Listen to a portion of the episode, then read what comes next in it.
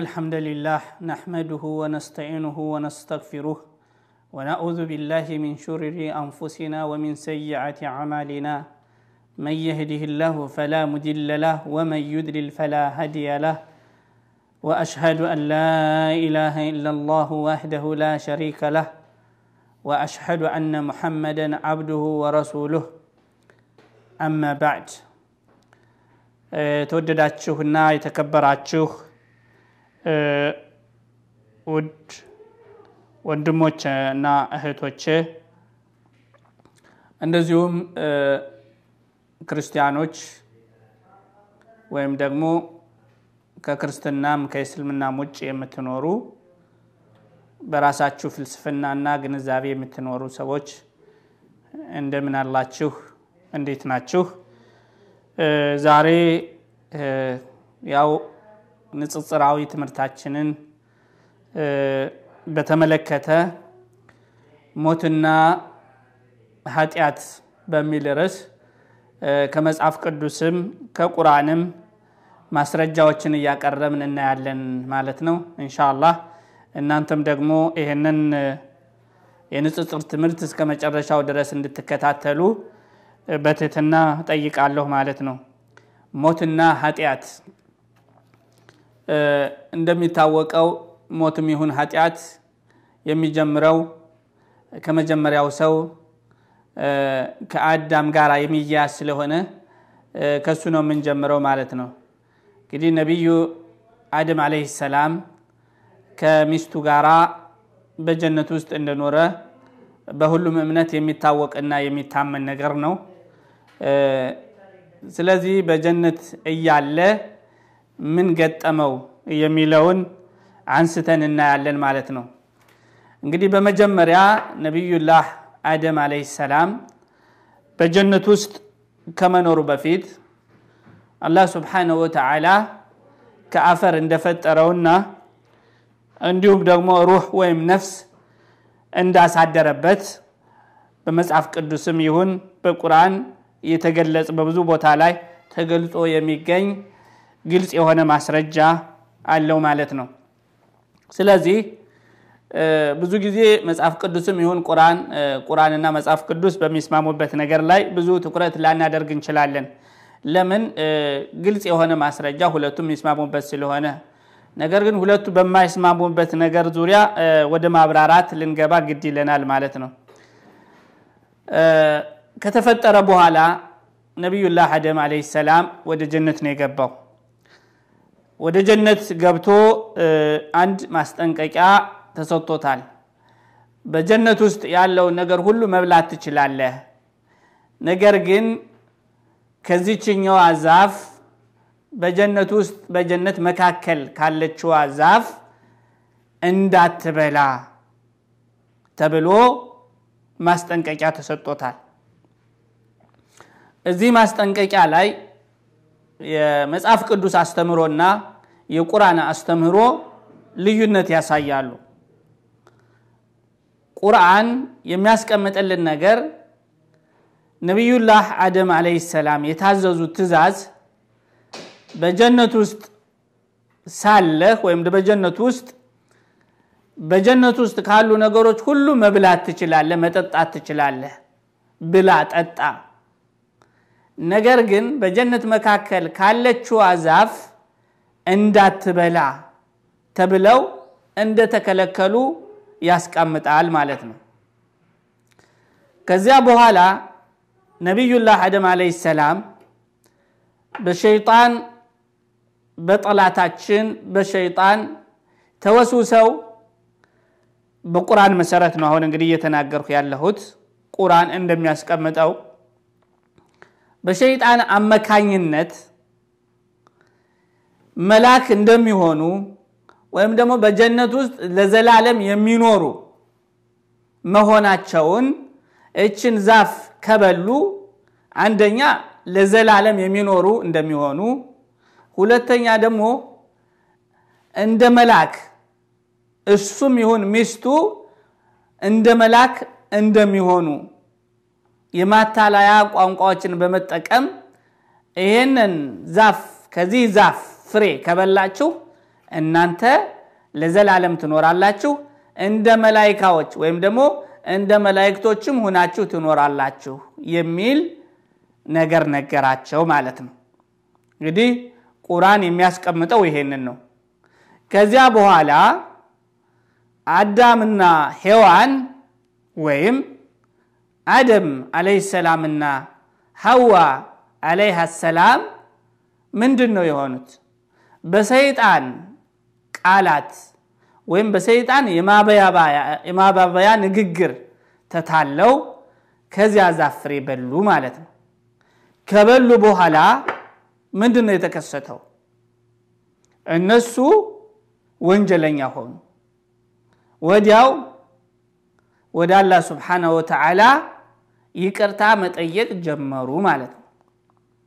በቁርአን ፈኢን ለም ተግፍር ለና ወተርሐምና ለነኩነነ ሚነል ኻሲሪን፣ አንተ ይቅር የማትለን ከሆነ አንተ ምህረትን የማታደርግልን ከሆነ ከከሳሪዎች እንሆናለን እያሉ ተውባ ማድረግ ጀመሩ፣ ወይም ንስሐ ገቡ። ያን ጊዜ አላህ ስብሓነሁ ወተዓላ ደግሞ ይቅር አላቸው። ምክንያቱም ስህተት ሰርተዋል እንዳታደርጉ ተብለው ነበረ። ነገር ግን ሰዎች ናቸውና ሰው ማለት ኢንሳን ማለት የሚረሳ የሚዘነጋ ፍጡር እንደመሆኑ ከአፈር የተፈጠረ ሰው ደግሞ ሁሉም ሰው ደግሞ ሁሉም ሰው ምንም ኃጢአት የማይሰራ ሰው ትንሽም ቢሆን ስለሌለ ይህንን ስህተት ሲሰሩ ወዲያው እነሱ ደግሞ ወደ ፈጣሪያቸው ንስሐ ስለገቡ ፈጣሪያቸው ደግሞ ፈጣሪያችን አላህ ስብሓነሁ ወተዓላ የምህረትና የይቅርታ ባለቤት ስለሆነ ወዲያው ይቅርታ አደረገላቸው ይለናል። እንዲያውም ምንድን ነው የሚለን አላህ ስብሓነሁ ወተዓላ በቁርአኑ የነበረውን ሁኔታ ያን ጊዜ የተከሰተውን ታሪክ ይገልጽልናል ማለት ነው። ምንድን ነው የሚሉ የሚለው ወአሳ አደሙ ረበሁ ፈገዋ አዳም ፈጣሪውን በማመፅ ከድንበር ወጣ። ثم اجتباه ረቡሁ ፈታበ አለይህ አላህ ስብሓነሁ ወተዓላ ደግሞ የምህረት ባለቤት ስለሆነ አዳም እንደሚመለስ ወደሱ ተውባ እንደሚያደርግ ስለሚያውቅ አስቀድሞ መረጠው። ለምን? ሁልጊዜ አላህ ስብሓነሁ ወተዓላ ወደኛ የሚቀርበው ወይም ደግሞ ወደኛ እኛን የሚመርጥበት ለስራም ይሁን ለምንም ይሁን የሚመርጥበት የምንመረጥ ሰዎች ሁነን ስንገኝ ነው ማለት ነው። ስለዚህ አዳም ልቡ ለተውባ የተዘነበለ ሁኖ ስላገኘው አላህ ስብሓነሁ ወተዓላ ደግሞ መረጠውና ወደሱ ተመለሰለት። ያን ጊዜ አደምም ደግሞ ይቅርታ ተደረገለት ማለት ነው። እንግዲህ በቁርአን መሰረት የአዳምና የሐዋ ጉዳይ እዚህ ላይ ያበቃል ማለት ነው። እሺ ወደ መጽሐፍ ቅዱሱ ስንሄድ ደግሞ እጅግ ብዙ በጣም አሁን አጠቃላይ የመጽሐፍ ቅዱስ ሁሉ ጽሑፍ የሚንደረደርበት ጉዳይ ሁኖ እናገኘዋለን ማለት ነው። እስቲ ከመጀመሪያው ጀምረን እኔ እንግዲህ አዳም ከተፈጠረ በኋላ ወደ ጀነት ገባ።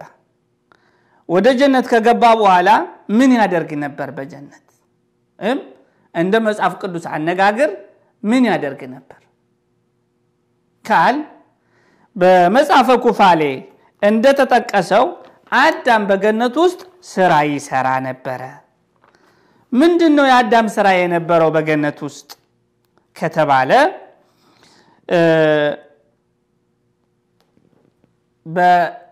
እንደ መጽሐፈ ኩፋሌ አገላለጽ በምዕራፍ አራት ከቁጥር 16 ጀምሮ እንደተቀመጠው ሰባቱን ዓመት ጠንቅቆ ቆጥሮ በዚያ የፈጸማቸው የሰባቱ ዓመት ፍጻሜ ባለቀ ጊዜ ይለናል።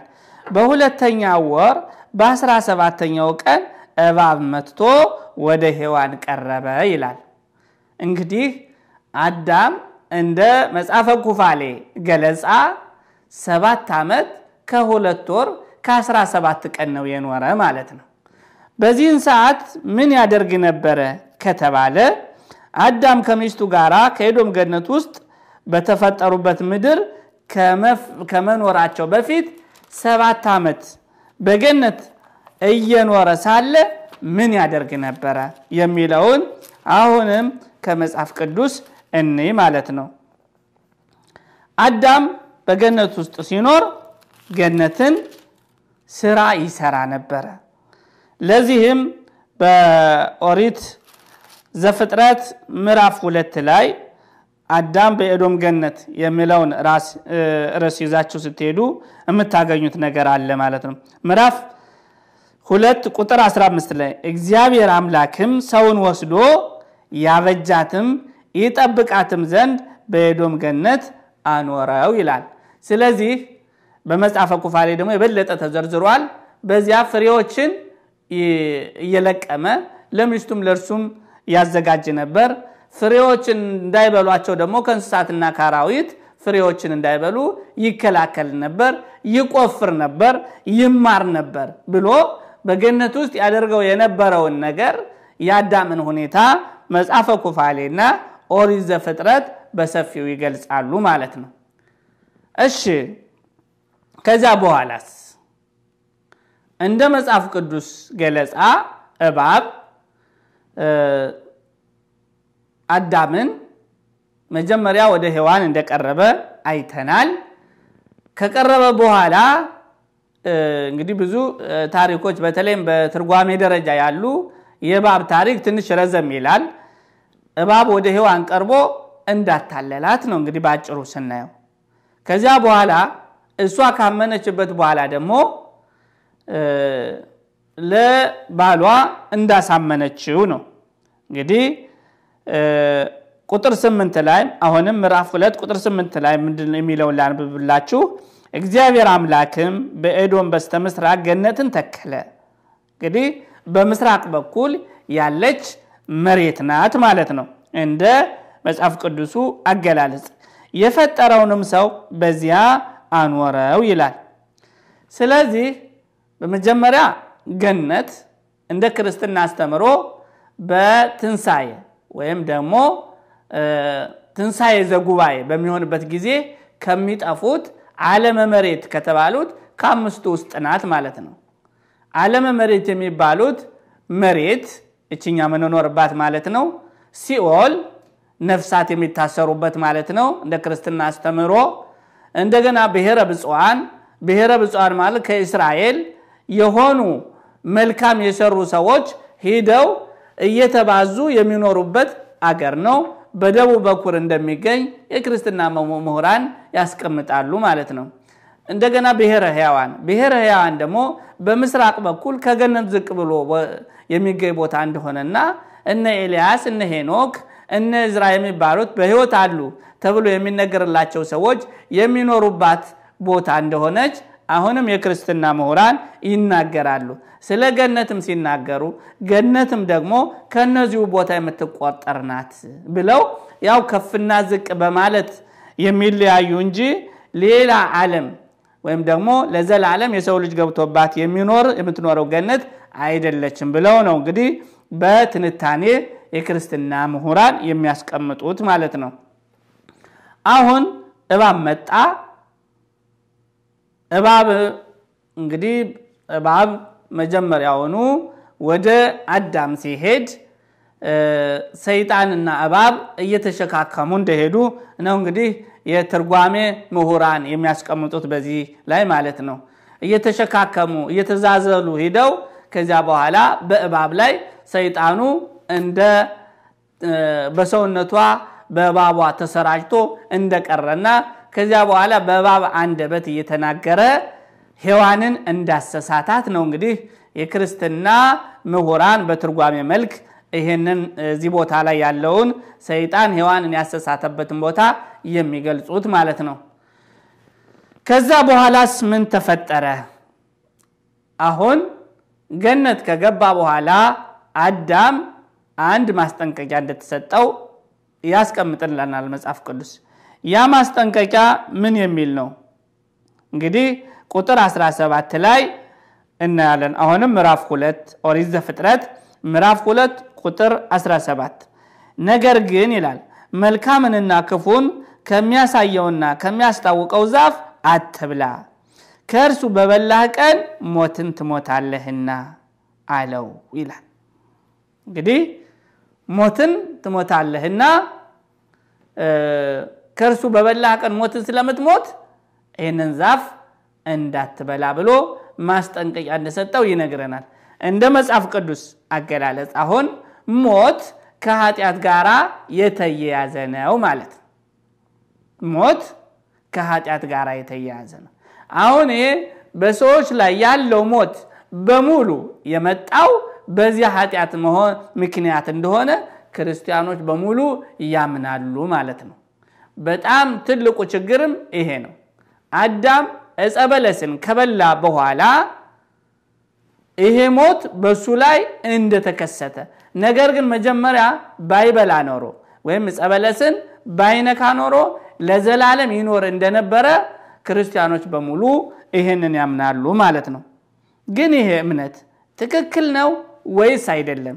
አብረን የምናየው ይሆናል ማለት ነው። ለምን ከተባለ ለምን ከተባለ እንግዲህ ኃጢአት ሞትን ሊያመጣ ይችላል ወይ? ኃጢአት ፈጣሪ የከለከለውን ነገር ማድረግ ነው። ወይም ደግሞ አድርግ የተባለውን ነገር አለማድረግ፣ አታድርግ የተባለውን ነገር በተቃራኒው መስራት ማለት ነው። ስለዚህ አዳም ዕፀ በለስን በመብላቱ ሞት መጣን? ይሄስ ትክክል ነውን? ይህንን በሰፊው እንመለከታለን ማለት ነው። እንግዲህ ሁልጊዜ ያው እንደጀመር ነው መጽሐፍ ቅዱሱን ከማየታችን በፊት ቁርአን ስለ ሞት ምን ይለናል? ቁርአን ስለ ሞት ምን ይለናል? በሱረቱል ሙልክ ከቁጥር አንድ ላይ ተባረከ ለዚ ቢየዲህ ልሙልክ ወሁወ ዓላ ኩሊ ሸይን ቀዲር አለዚ ኸለቀ ልመውተ ወልሐያተ ሊየብልወኩም አዩኩም አሕሰኑ አመላ።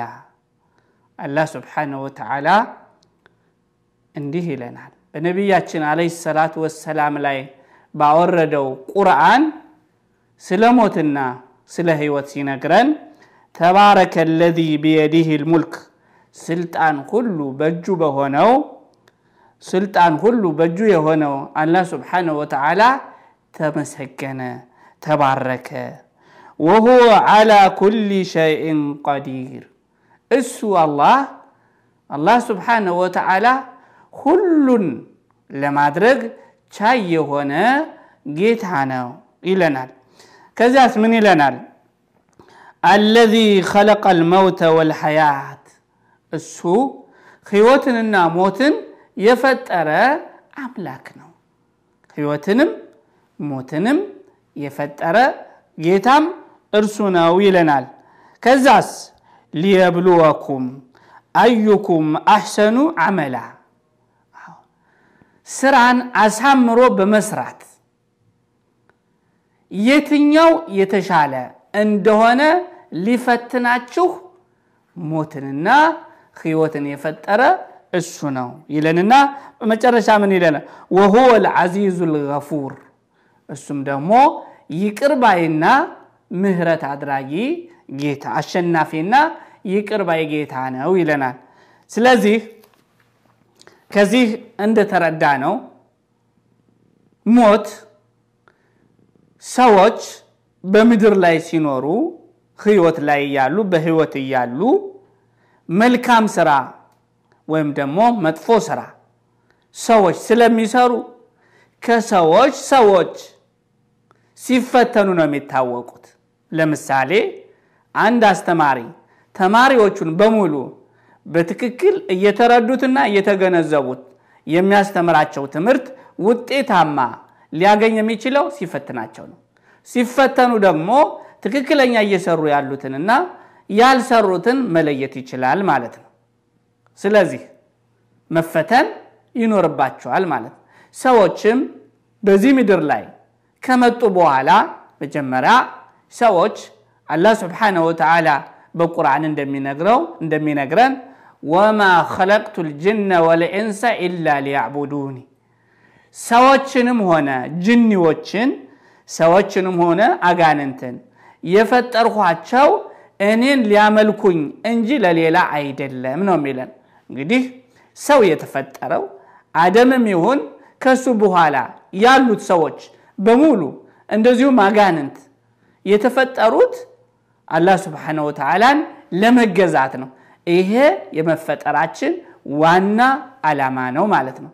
እሺ ይህንን ዓላማችንን በምንፈጽምበት ጊዜ በህይወት ላይ እያለን ስራ በምንሰራበት ጊዜ መልካም የሰራንና ያልሰራን መሆናችንን ፈተናው በምን ይታወቃል ነው።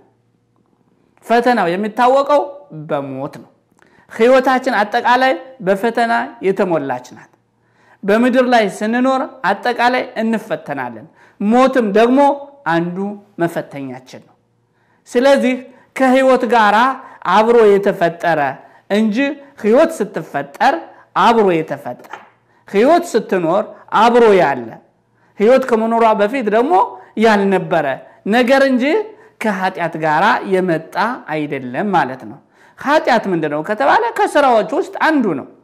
ከስራዎች ውስጥ አላህ ስብሓነሁ የኃጢአት መለኪያው ምንድን ነው ከተባለ አላህ አታድርግ ማለቱ ነው። አላህ አታድርግ ያለውን ስታድርግ አንተ ኃጢአት ሰራህ፣ ወንጀል ሰራህ ትባላለህ። አላህ አድርግ ያለውን ካደረግክስ የአላህን ትእዛዝ ፈጸምክ ትባላለህ። ኃጢአት የሚለካው በአላህ ትእዛዝ ነው ማለት ነው። ስለዚህ የአላህ ትእዛዝ ስትፈጽም አጅር ታገኛለህ። ለምን? ፈጣሪህን በመታዘዝህ ዋጋ ይሰጠሃል። ዋጋ የውመል ቂያማ በዱንያም በአኼራም ይሰጠሃል ማለት ነው። እሺ አላህ የከለከለህንስ ደግሞ አንተ በራስ ፈቃድ ሄደህ ስትፈጽም ምን ያደርግሃል ከተባለ አላህ ይቀጣሃል ማለት ነው። ስለዚህ የኃጢአት ውጤት ቅጣት ነው የሚሆነው እንጂ ሞት አይደለም። ሞት በማንኛውም ሰው ላይ የመጣ ፈተና ነው፣ መለያ ነው እንጂ በኃጢአት ምክንያት የመጣ አይደለም። ይሄ በጣም ከባድ ከባድ የሆነ እምነት ነው። ሰው እምነቱ ከተበላሸ ሰውየው በሙሉ ይበላሻል። በማይሆን ነገር ካመነ ያ እምነቱ ይዞት የሚገባ ቦታ በጣም ከባድ ነው የሚሆን። ሞት ክፉ የሰራ ሰው ብቻ አይደለም የሚሞተው። በዚህ አነጋገር ከሄን ሞት የኃጢአቱ ውጤት ነው ካል የሚሞተው ኃጢአተኛ ብቻ ነው ማለት ነው። ምክንያቱም አዳም የሞተ ኃጢአት ስለሰራ ነው። ስለዚህ በእሱ ኃጢአት ምክንያት ደግሞ ሰዎች ሁሉ ሞቱ ካል አሁን የአዳም ኃጢአት የውርስ ኃጢአቱ እንደ ክርስትና አስተምሮ የሰው ልጅ በሙሉ የወረሰው የአዳም ኃጢአት በኢየሱስ ሞት ቀርቷል ማለት ነው። እሺ ከዚያ በኋላ ያሉ መልካም የሚሰሩ ሰዎች ለምን ይሞታሉ? ምክንያቱም ፈጣሪ ፍትሐዊ ነውና። በእርግጥ አንደኛ ከመጀመሪያውም ጀምረን ብናይ ከመጀመሪያው ጀምረን ራሱ በደንብ ብናየው በአዳም ኃጢአት ሰዎች ሁሉ ኃጢአት መሆን የለባቸውም። የውርስ ኃጢአት የሚባለው ነገር የፈጠራ ስራ ነው። ለምን ከተባለ እንዴት አምላክ ፍትሐዊ ነው። ሰዎችን ሁሉ የፈጠረ አምላክ ነው። እያንዳንዱን የውመል ቂያማ ወይም ትንሣኤ ዘጉባኤ ላይ የሚቀጣው በራሱ ስራ ነው። ሰዎች ለፍርድ የሚቀርቡት በሚሰሩት ስራ ነው።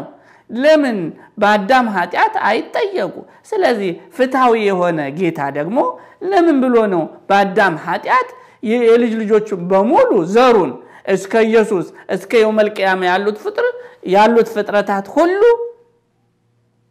የውርስ ኃጢአት የሚለብሱት ወይም ደግሞ የውርስ ኃጢአት የሚያድርባቸው። እሺ ይህንንም ተቀብለን እንሂድ ካልን ራሱ አንድ ሌላ ፍትሐዊ ያልሆነ ነገር እናገኛለን።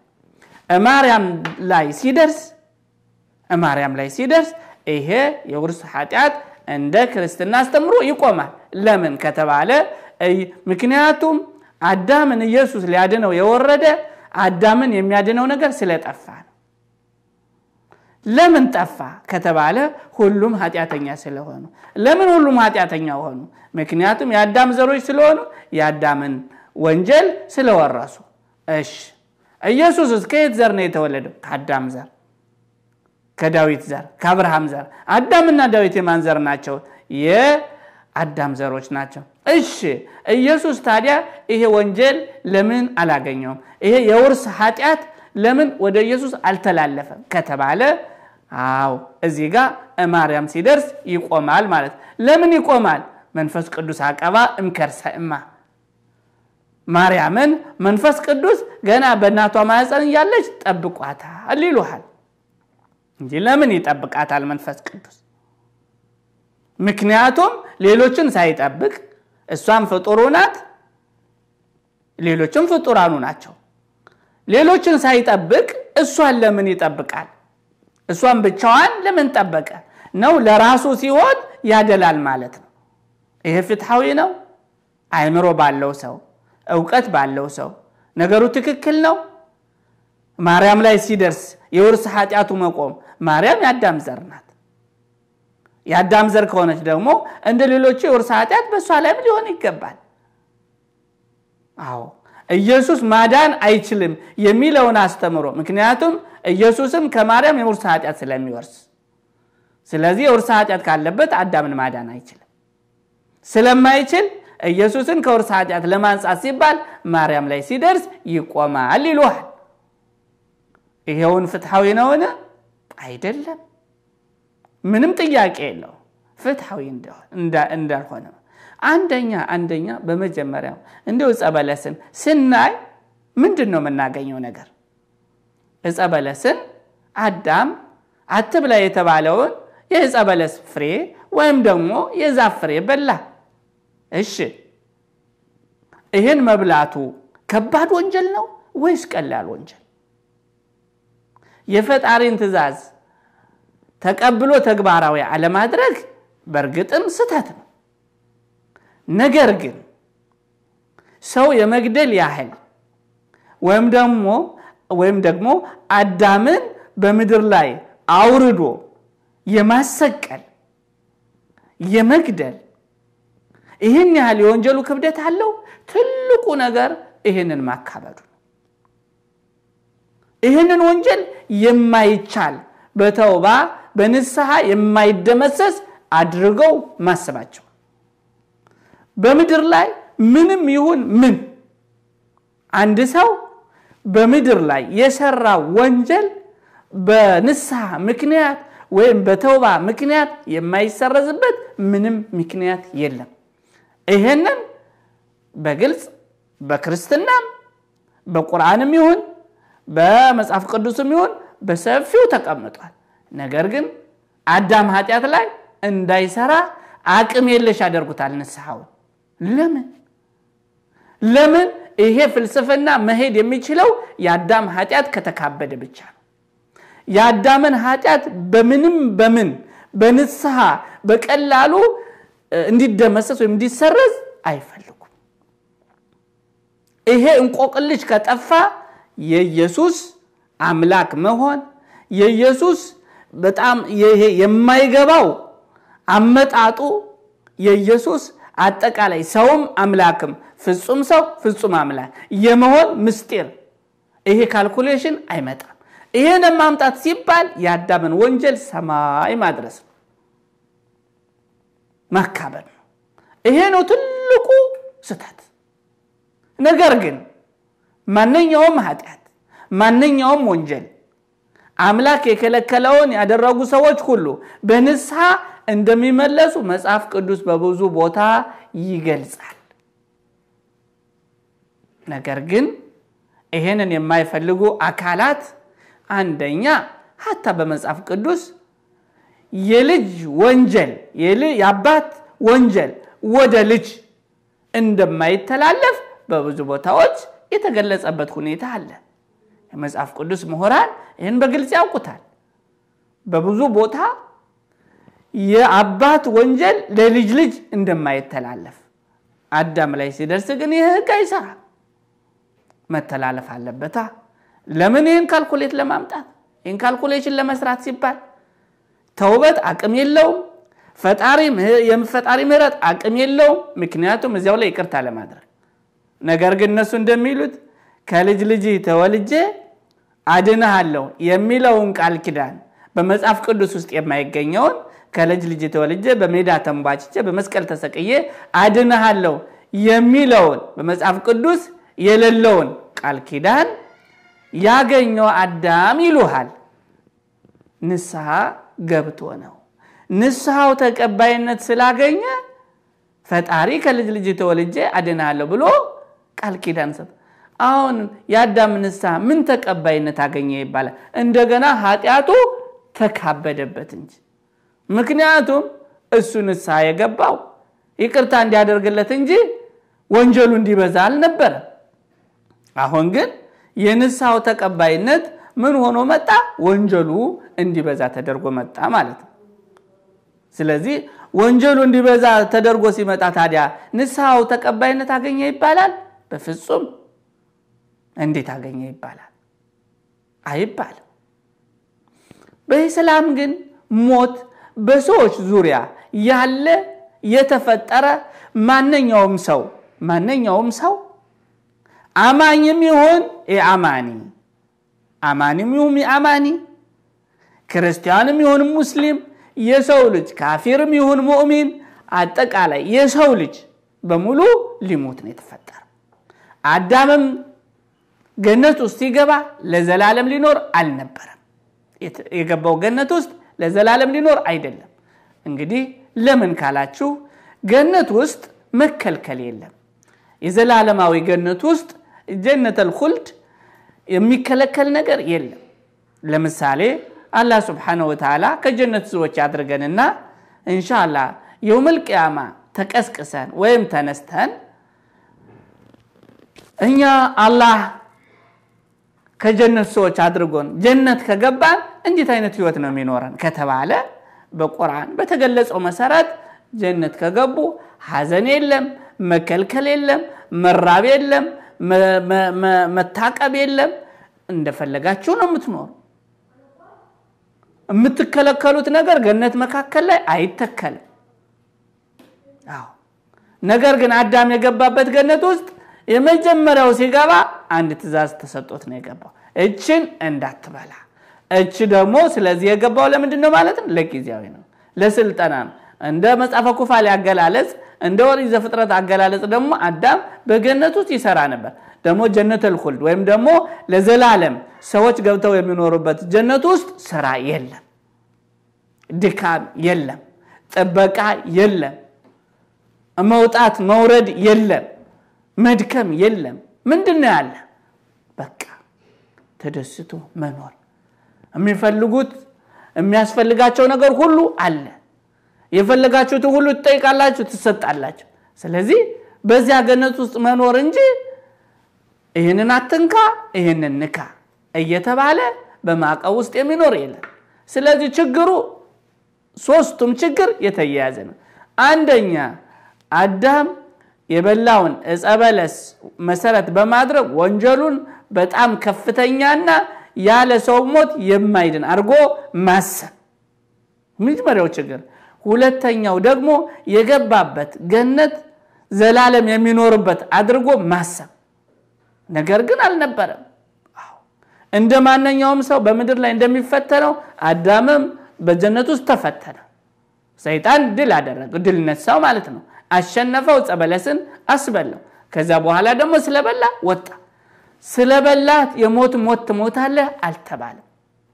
ደግሞ የሚገርመው ነገር ይህንን እንኳ ተቀብለን ብናዳምጠው ያን ቃል አዳም ወዲያው አልሞተም።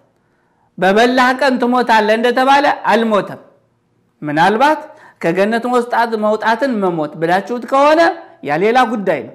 ግን ከእሱ በፊት የሞተ እንዲያውም ልጁ አቤል ነው። ስለዚህ ይህ የሚያሳየው መጀመሪያ መሞት የነበረበት አዳም ነው። ምክንያቱም የኃጢአቱን ውጤት መቀበል ያለበት አዳም ስለሆነ፣ ነገር ግን መጀመሪያ የሞተው አቤል ነው።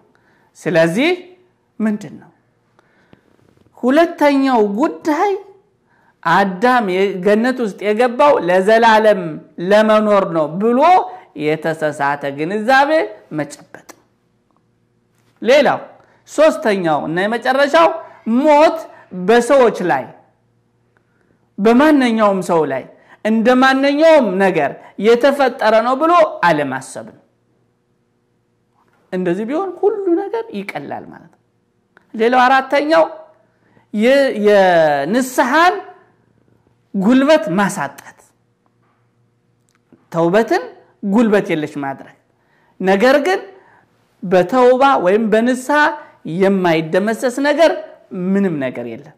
ስለዚህ አላህ ስብሓነሁ ወተዓላ በሰራነው ወንጀል ተውባ አድርገን እሱ ደግሞ ወደ እኛ የሚመለስልን አላህ ስብሓነሁ ወተዓላ እንደዚህ አይነት ሰዎች እንድንሆን አላህ ስብሓነሁ ወተዓላ ይርዳን። ኢንሻአላህ በሚቀጥለው የንጽጽር ትምህርታችን እስከምንገናኝ ድረስ ዛሬ ሞትና ኃጢአት በሚለው ርዕሳችን የነበረን ትምህርት እዚህ ላይ ይበቃል። አሰላሙ አለይኩም ወረሕመቱላሂ ወበረካቱ።